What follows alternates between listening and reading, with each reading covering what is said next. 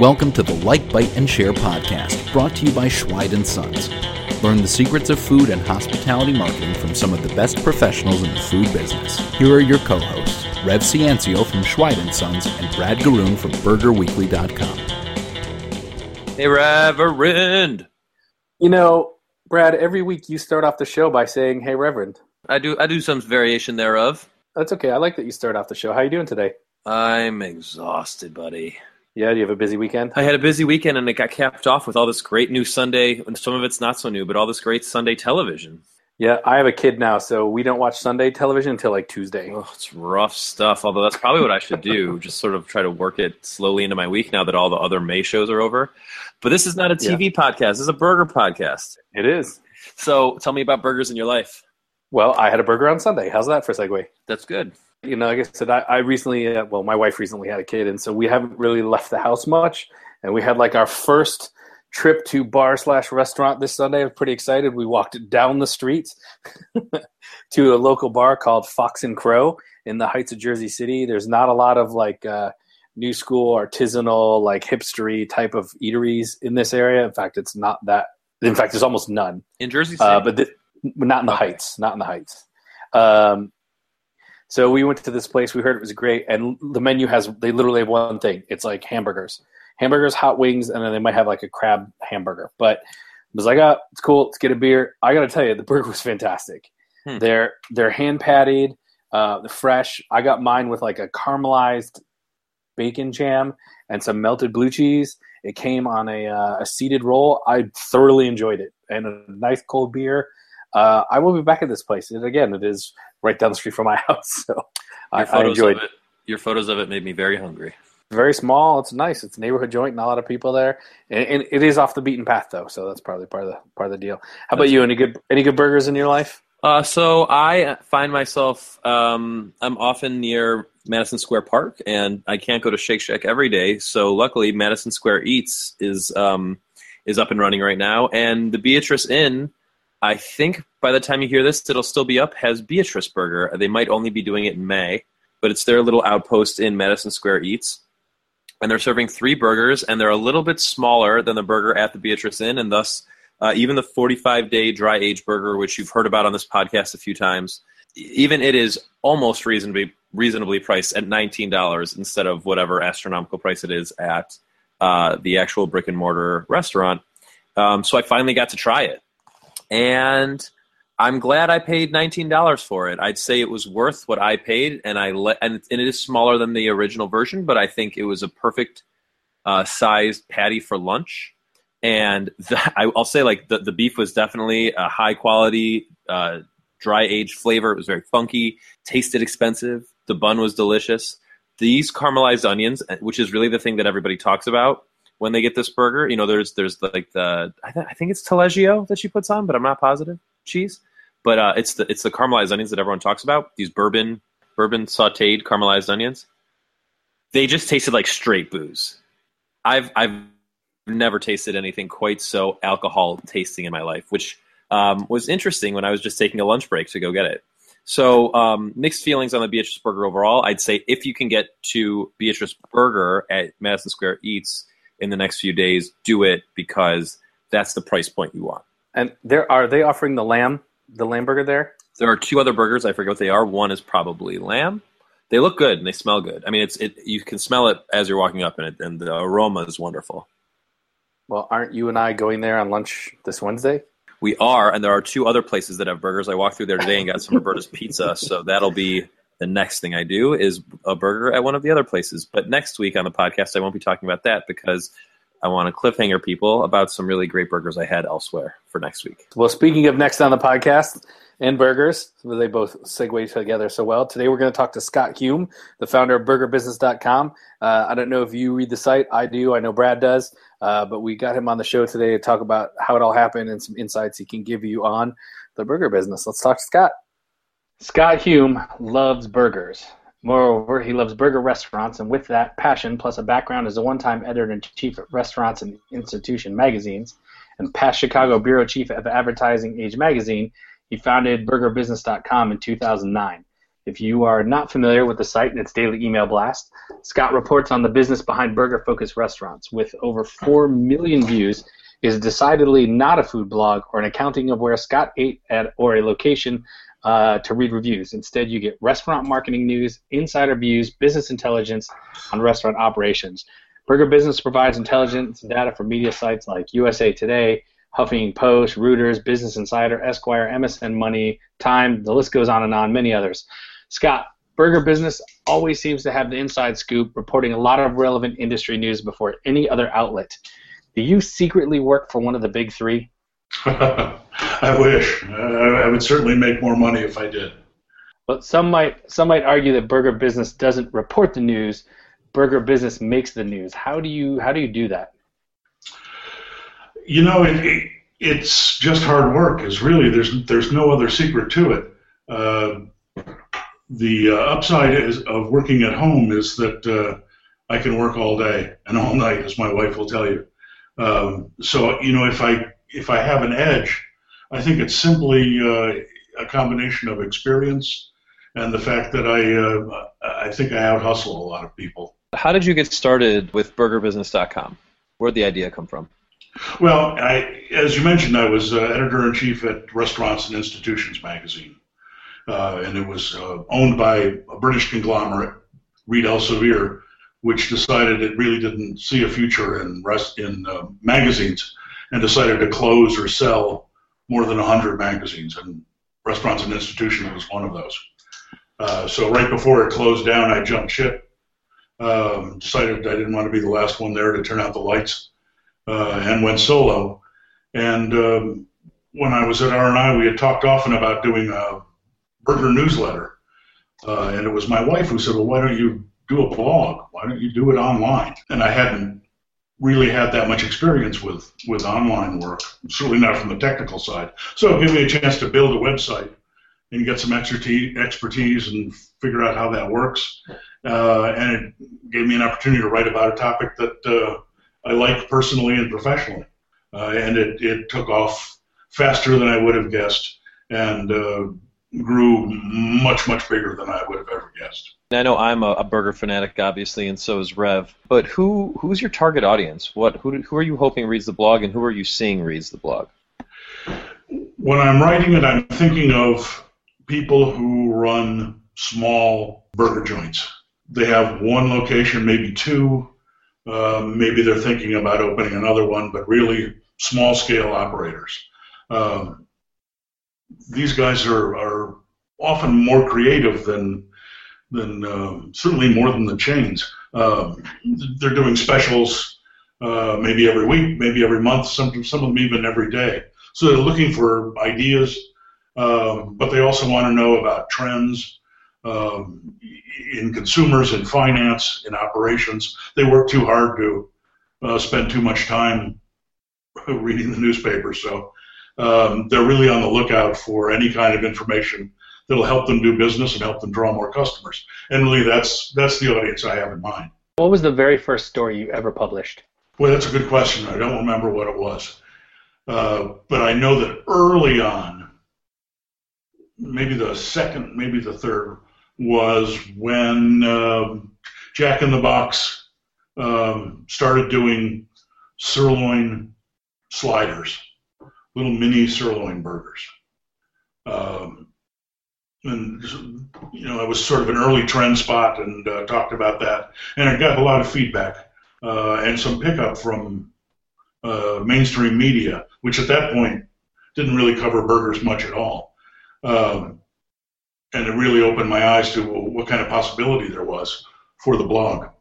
I mean, I, I guarantee if I asked Brad what was the first burger he ever viewed on his website, you have to think about it. I know I can't remember. So. no, it was Genesis Bar on the Upper East Side. I don't have. I'm way way better at memory than you guys. Genesis was perfect. yeah, it was, it was it was by design. of all the you know the restaurants, the QSRs, why why burgers? Why not like QSRs or different segments or just chains or independent operators? Why why specifically burgers? Well, know, the thinking was that there's just me. There's a limit to how much I can cover, uh, so I didn't want to throw out too wide a net. Um, but in covering burgers, really, you're talking about something that's on the menu at every kind of restaurant, except maybe seafood and some Italians. Uh, but uh, burgers are just ubiquitous, so you you end up touching on QSRs and fast casual casual dining and even fine dining. Um, so it, it seemed to be, you know, the uh, the key to the whole business. Is there a particular type of content um, that's most popular on the website? And I'm, I'm going to ask that from two directions. One being like gets the most hits, and another like getting the most email signups. Gets the most hits is probably uh, good solid research. Uh, not necessarily that comes from me, although trend spotting research gets uh, really big pickup from operators uh, and some people in the media who um, pick up those ideas and run with them. Um, but uh, recipes, I have a recipe section that I put in as a sort of afterthought that has become a huge section. Uh, and that gets readership both from operators and from uh, consumers who love burgers, and heaven knows there are there are many many of those. Those are the most popular, but I think it'd be helpful for our readers to know how do you think the, that small businesses who you say are your your target demo, how should those operators be reading these restaurant index reports? What can they learn from them? They're trying to look ahead. They're trying to decide where consumers are going, what they're going to want next month, next year. Um, they're trying to get a hold on demographics, what millennials are looking for. Is it more bar? Is it better music? Is it uh, quieter surroundings? Whatever. They're just looking for uh, information that helps them create an operation that that appeals to the most people. What would you say the difference is between a fad and a trend uh, in the restaurant business, and where or when does it cross over from one to the other? It's hard to say. You know, I colored burger buns I thought was a fad. Uh, you know, uh, bright red burger buns or green or whatever, uh, and I thought that was going to be about a month's worth of. Uh, isn't that peculiar? Um, but it keeps going. So maybe that has crossed over from fad to trend, and I think the difference between them is usually time. Uh, if a fad continues long enough, then really it is a trend. But it's hard to tell. Well, from the from what you've been monitoring, and in terms of like the burger business segment, what would you say the last big trend or fad was that crossed over to trend? And then also, what do you think the next big fad to trend crossover will be?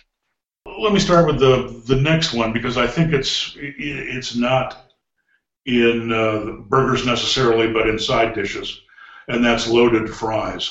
Uh, we've been seeing a lot of that, and it, it's picking up steam. Uh, uh French fries with a lot of uh, toppings, just like uh, burgers went through the the phases where they got more and more toppings. I think that that's becoming a big trend, and it's a one reason for that is that it's very profitable. I think you're, you're touching on uh, Brad's favorite current nerve right there. No, I don't like loaded fries. Actually, I think oh. that um, I think they're a problem. But I, I hear I hear you. I, I get why restaurants yeah. do it more. You can definitely. Yeah, they, sorry, they're profitable, so you'll see more. Mm-hmm. Uh, the past trend, I think, was uh, double meat burgers, and I thought that was a fad. I thought putting pulled pork on top of a beef burger uh, was an interesting flavor combination, perhaps, uh, but that wasn't going to uh, turn into anything. And then you saw burgers topped with pastrami and burgers topped with uh, smoked elk and heaven knows what else. Um, and I think that's now really a, a category that, that's going to last. I want to go. I want to go wherever there's smoked elk on a burger. Well, Scott, what's your what's your opinion of, of these kinds of burgers and these kinds of fries? Do you personally like them? Uh, not a big fan of loaded fries. Um, certainly not as a side. Uh, it's just just too much food for me. I'd rather, if I'm hungry, I'd rather put all my appetite into a, a good big burger. Um, but it's been a long time since I was 18 and could eat that much food. Um, as as for burgers with uh, smoked elk, you know, I, I the more the merrier on these things. I say. It makes me laugh to see what people will put on a, a burger, uh, and obviously that people will order. I think it's great. So, it, in terms of the, uh, I, I, would order that. But in terms of the additional proteins, obviously bacon is number one. Bacon will be number one forever. Bacon sure. will never not be number one. Um, what what do you think is like number two or number three in terms of popularity for additional proteins? You know, right? Well, it's, it's probably pulled pork right now uh, because that's just everywhere. But you're, you're right. Nothing is going to supersede bacon as being a necessary part of a good burger it's funny because if you would have asked me that question a month ago, I would have said I probably would have said chili. Um, and then I realized that we all forget that egg is a protein. Ah, that's true. Uh, but if you look at uh, at social media and what the Australians are doing, it's a full breast of fried chicken. I think that's called a bang bang, isn't it? Mm, no, that's just something. Ugh. I, I, I, can't anymore with the bang. Less of excess so, so um, you've got uh, uh, one of the more interesting pages I think on BurgerBusiness.com is the uh, top burger menus page. How does a restaurant get a spot on that page? Uh, usually, I'll get an email from them saying, "Can you check out um, our menu and see what you think?" Um, it's a very subjective page. It's not as though there's voting involved. Um, if it looks like you you've got a burger pay a menu with a number of burgers and they're they're fairly clever and obviously there's some uh, uh, design and some thought that has gone into them. I'll put it on there because operators uh, look to those menus. When it comes time for to do a spring menu and you're thinking, I don't, I don't know, what should we do? What's out there? What can we do? Uh, a lot of operators go to that page to to see what not necessarily their local competition is doing, but their colleagues in the U.S. or around the world. So, other than the, the new menu items page, let, us take this out a step. You, you, have a robust site. There's tons of different uh, topics on here. You cover a lot. Daily email blasts. You're on social media. How can operators and publicists help you to create content that's relevant to your audience? Like, is there best practices if I'm a publicist and I'm reaching out to you? Uh, best practices to talk to me before something happens. Uh, there's nothing worse than having somebody say, "Here's something interesting," and it, you know, it started as a promotion last Thursday. Uh, I'm just not interested if it's already out there. Um, I, I want to be fresh with news and timely with news. So if somebody is approaching me and pitching me something, uh, it needs to be, uh, you know, ahead of the game. Uh, exclusivity always helps, although uh, I don't demand that. Does regionality play a factor at all in, in the type of stuff you're writing about or that you're covering? To the extent that I try and spread it out. I don't want to always talk about uh, Chicago or Midwest, even though I know that best. I want to make sure that there's a mix of east, north, southwest. Uh, and I always try to bring in uh, some pieces from overseas because uh, it's incredible what's being done in uh, burger bars in Norway or South Africa or um, anywhere you can think of. Anywhere you can think of, there's a burger bar. You know, there's one in Ulaanbaatar, uh, Mongolia, that has great looking burgers. A, lot of the stuff on Burger Business is, is very shareable, especially uh, like the Burger of the Month posts. What kind of what kind of let's say outreach are you doing? Are you are you pushing things out a lot on social? Are you trying to get people to really share those Burger of the Month posts and um, and other just sort of one-off posts on the site? Um, uh, when I do the uh, Burger of the Month, I'm obviously posting it for a couple of days on uh, on Twitter and Facebook, uh, trying to let people who are on the list know that they're there, uh, and urging them to talk to their customers and their audience so that I can get uh, maximum impact. But again, it's it's just me, so there's a limit to uh, to how much outreach I can do. I'm addicted to the Burger of the Month post. What, what is the easiest way, or what's the best way for a restaurant to get into your Burger of the Month post and email blast? Uh, all you need to do is to let me know that you do one, and either um, you know post that burger on your Facebook page, or else send me a photo um, or a description, uh, ideally with a photo. People love to see burgers. Um, and if you do, if your restaurant does a burger of the month, um, you know, I'll I'll be at your door every month asking you, you know, what's what's new. I'll be happy to put people on the list. That's very cool. When I so obviously you have this relationship with restaurants. I mean that's sort of the point of the of the blog. Uh, but I remember when I started Burger Weekly, it was very important to me that I get on the Burger Business Burger Blog blog roll. Wow, that was a mouthful. Uh, so I'm just sort of wondering, what is your relationship like, and do you think it's important to have a relationship with other people who are passionate and writing about uh, this this this uh, about burgers? Yeah, I, you know, I, I have the blog roll there when I, uh, I, I redid the site about a year ago, um, and the blog roll disappeared briefly, um, and I heard from people who sad that uh, it was gone, uh, and I realized how important it was for others, uh, and I think for readers it's it's important too to be able to um, say, oh, here, you know, here's. A blog that covers this aspect of, of Burgerland. Uh, you know, I, I like having it there, and I, I wouldn't remove it ever again. Well, Brad would be very sad if you did. Um, um, let, us segue to, to marketing and branding a bit here. Which of the big chains do you think is doing it right, and what can others learn from them? Uh, you know, uh, of the big chains, from my point of view, Wendy's is doing it right and they're doing it right because they're actually selling their product. Um, you can get too far away from the product. I think uh, you can uh, be selling mood and attitude and atmosphere and a lot of psycho hijinks.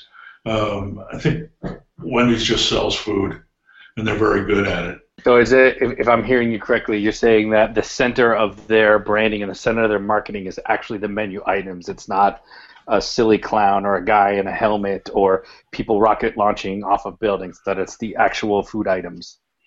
Right. Well, you you'll sometimes see a, a commercial and it'll be young people.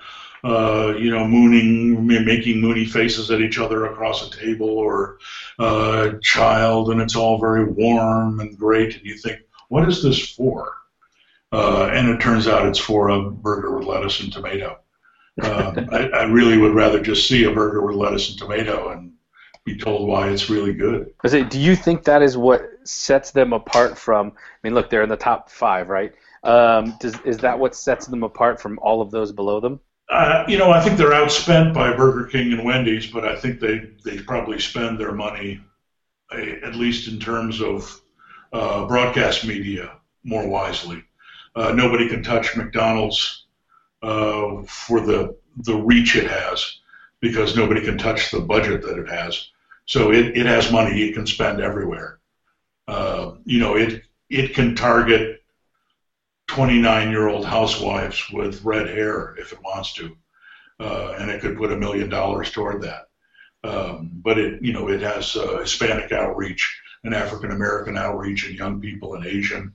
Uh, it has Gospel Fest, it has Jazz Fest, it has uh, just an amazing amount of uh, connection with consumers. It's interesting. I didn't know all that. We, we talked a bit earlier about the um, proliferation of uh, double protein burgers and, and just sort of crazier and crazier uh, food creations that I think definitely catch people's attention on social media. Do you think that uh, it is social media that's been pushing the, the, the demand for these food menus, things like Man versus Food and Epic Mealtime and Food Beast? Um, or do you think that this is just what the consumers have been wanting? I, I think uh, it accounts for a lot of it. I think uh, the you know taking pictures of your food and putting it on uh, social media um, gets people talking. Um, but it's also the, the nature of burgers that they're endlessly changeable.